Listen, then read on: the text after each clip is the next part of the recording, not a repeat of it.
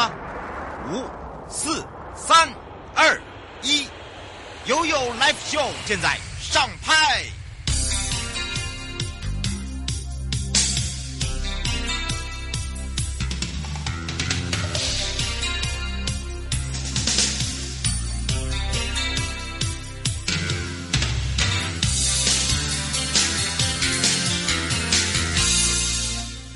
你我生活的好伙伴，我是你的好朋友哦。我是你的好朋友瑶瑶，再一度回到了 You Live Show FM 零四点一正声广播电台，陪同大家也预告了。今天呢，由台湾高等检察署陈梦里检察官要来聊到，提供账户给别人使用会不会构成洗钱呢、啊？哦，怎么会这么的严重？好的，当然我们要来开放零二三七二九二零。哇，听到那爽朗的笑声，我们赶快呢来跟梦玲检察官跟大家打个招呼，哈喽，是嗨。瑶瑶小姐好，各位听众大家好，我是高检署陈梦里检察官。是，当然呢，依据这个媒体哦引述说，内政部统计啊，自疫情爆发以来，这个诈骗金额不断提高，好像就是各类型的诈骗都变严重，连这个监委都要介入调查。同时，又有一个值得注意的，就是对照一金管会的网站哦，每一季的金融机构警示账户，通常就是被用来做人头使用的，数目每一季都在攀升，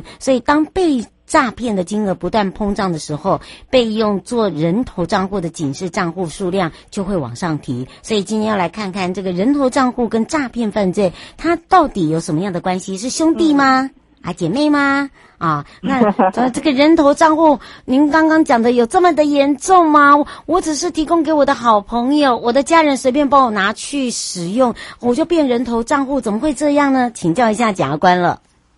对，其实哈。我们发现哦，人头账户哦跟诈骗之间真的很有关系。嗯，像诈骗越来越猖獗的时候，哇，人头账户的数量也一直膨胀，表示说两个人是两者是有正相关的嘛。哦、那因为啊，诈骗集团他不管怎么骗，最后一定还是要拿到钱嘛。嗯、被害人通常不是用现金，是用汇钱的。那所以呢，因此可以说，如果你说在整个诈骗的里面。人头账户一定是一个不可以欠缺的工具，嗯、对不对？对，所以我们可以说，对，真的，如果哈，我们真的没有人都提供人头账户，如果可以杜绝这样人头账户的话，哈，诈骗缺这个最后这一块哈，根本就很难完成嘛。嗯，所以哈，常常我们都知道，这个提供人头账户的人一定会构成刑法诈欺的帮助犯。呃，嗯、就是说，哦、呃，他提供这个账户帮助了诈欺集团，那诈欺集团呢？他能够收到钱，就是因为哦，这些人头账户他提供了这些账户嘛，所以我们是其实是真的很需要把这些人绳之以法啦，哈。嗯，对啊，是，对，嗯，那朱小姐想请教一个问题哦，她说通常会给人头账户，通常都是给家人或者是亲戚或朋友哦，只是一个人头而已，他有没有像我们讲的这么严重？嗯、那个罪会很重吗？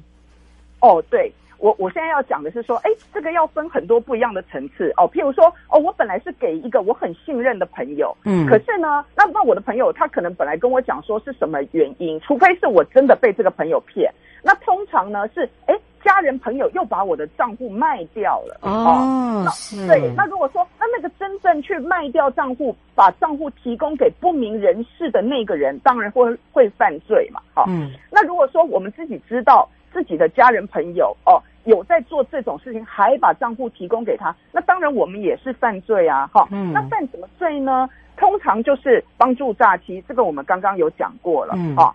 那可是呢，其实除了诈欺以外，那我们现在去看那个洗钱防治法第二条，嗯、哦，洗钱防治法第二条里面有讲嘛，洗钱就是说隐匿啊、掩饰特定犯罪所得的来源，或是使他人逃避刑事追诉，哎。所以我们现在就可以发现说，哎，你把这个账户提供给不不知名的人的这种情况之下，哎，你可能知道说你可能是会帮助，就是说呃诈欺，可是也有可能会去构成洗钱相关的罪责哦。嗯，那可是对啊，因为这个问题哦非常的重要，那洗钱的罪也很重，那所以呢，最高法院的大法庭哈、哦。最高法，这是最高法院为了统一法律见解组成的这个大法庭，他的一百零八年台上大字第三一零一号裁定就觉得就认为说，哎，你只是单纯哦，单纯把人头账户提供给别人的人哦，你把账户给别人，你也把你的哦提款卡还有密码都给别人的人，可是呢，因为你已经整个完全都交给别人了，哈、哦，嗯，那你自己就失去对那个账户管理的权限，所以其实这些人哦，大法庭就是最高法院认为说，他其实不会直接构成哦，就是洗钱罪的那个洗钱犯哦，他不会。哦，这里是讲说，他如果只是单纯把他的账户提供出去，没有再做其他动作的这种情形，嗯、但是呢，大法庭也有讲，嗯，虽然这个不会直接构成洗钱犯罪，是。可是呢，只要他有概略认识到说，哎，他自己有可能哦，会有帮忙隐匿犯罪所得，然后、也有可能会使司法机关追不到那个真正哦、呃、要用这个账户藏钱的人的话，嗯、那这样子。虽然他不能够直接构成洗钱罪，可是他是可以构成洗钱的帮助犯的啊，嗯、所以他同时哈、哦，他不但会构成诈欺的帮助犯，他也是洗钱的帮助犯。是，那其实对啊，这几年真的是大家都一直宣导，就是说大家都知道啊，我其实每个人你自己要去开多少个账户都嘛可以，哪有？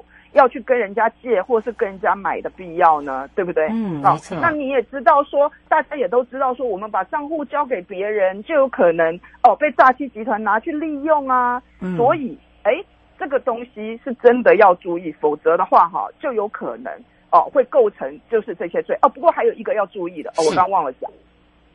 就说如果你把账户，就说如果有人哈把自己的人头账户交把账户交出去，可是他不是单纯交出去哦，嗯、有的人竟然还去帮诈欺集团领钱，嗯，哇，你如果亲自领钱的话，这就不是帮助犯了，是就会变成洗钱跟诈欺的正犯了，哦、哇，那你那就严重喽，真的真的，因为那个帮助犯的话是可以减轻其刑的，可是你如果是正犯的话，你就要按照。哦，就是诈欺罪跟洗钱罪的这个刑度来量处啊，那不得了，那、嗯、再加上又要再赔给人家的钱，那就那就真的就是责任就很重了。是，对，嗯，方先想请教一下，他说他的公司老板呃有三间公司，他是其中一间，他现在列为呃是被告，因为呃这个公司的司机车祸，因为他是负责人，那基本上他会有什么样的问题吗？你说公司的什么司机缺货是什么意思？他的意，他现在写的意思是说，他的公老板有三间公司，他是其中一公一间公司的负责人。哦，然后现在他被告了，哦、是因为他公司的司机出车祸撞到人，他变成是他被告，他会不会怎么样？哦，没有啦。其实说实在的，老实说，借人家。借名字给人家，不管是借账户，或是去当人头公司的人头负责人，我觉得你看都是很不好嘛，就会帮自己惹到这么多的事情。那可是呢，如果说是公司的哦，这个形式的部分，哦，公司送货的司机去跟人家出车祸，基本上。我们在刑案的部分都是自己要对自己的行为负责，嗯，通常跟老板比较没什么关系。那有可能老板要去负民事赔偿的责任，我觉得应该是，到时候，嗯，对，对到时候就要去看谁是真的老板。所以呢，由此可见，台湾这种人头的文化是非常的不好，会让责任很不明确。嗯，其实，如果聪明的都不要答应。把自己的账户给别人，或是当人头公司，就是当公司的人头负责人，都是很不好。嗯，对是。呃，徐先生想请教一下，那如果把自己的呃人人借给别人好朋友当老板，然后他每一次都有给他就是一点费用，每个每一年，那这样子也叫洗钱吗？不是，对嘛？所以就要看啊，所以和为什么到底为什么要把自己的名字借给别人 当？对，对当当老板，当老板对，对，而且你还有拿钱哦。嗯，对。哎，说实在，你还有拿钱。哎，那如果说对方是一个诈骗的公司，哦，或是说是像那种故意去做那种什么赌博骗人家钱的，嗯、这个。你要说完全不知情吗？何况是在有领钱的情况下，嗯，哦，所以我们认为说这个东西都是要杜绝了。台湾应该要从文化开始觉醒，嗯，不应该就是借人家名字，这这个是很不对的行为啊。其实站在、啊、站在我们今天呃梦里检察官也是希望大家一定要特别注意，因为没有发生事情都没有发生事情，一发生事情真的很可怕，对，对不对？对，嗯，对，那你讲也讲不清楚啊，你大家当然都说自己不是真的负责人啊，那你要拿出证据啊。对不对？哎、嗯欸，对呀、啊，有一些被告都说那个那个不是我啊，我只是借给好朋友啊。是，所以检察官也会去极力搜证，也不能够说哦，你说的算就对了。嗯。但是勿忘勿重，有的时候当然还是要把真的的人找出来嘛。嗯。哦，可是最好就是我们从前面你就不要借账户，嗯、不要借名字给人家这样子。嗯，对。最后我们特别提醒大家的地方。啊提醒大家的地方就还是一样，再就是再说一遍。说实在的，有人都污蔑台湾是什么诈欺之岛哦。那如果说我们今天不要把自己的账户，不要把自己的名字借给别人，大家都干干净净的，这样子就可以杜绝犯罪。诈欺集团都拿不到钱，他拿不到钱，他就很难去骗哦。那这个东西，因为它会涉及到你有可能会构成诈欺或洗钱的帮助犯或正犯，所以自己的责任也是很重。那现在又会重视，就是不法犯罪所得要你偿还或是赔偿人家，那这些东西会让自己惹到非常多的麻烦，其实是真的得不偿失。所以在这里就是呼吁大家一定要把自己的名字跟自己的账户守好，不要。轻易借给别人，嗯，哦、是对。当然，今天陪伴大家的是台湾高等检察署陈梦丽检察官，我们就下次空中见喽。是，拜拜，拜拜。各位亲爱的朋友，离开的时候别忘了您随身携带的物品。台湾台北地方法院检察署关心您。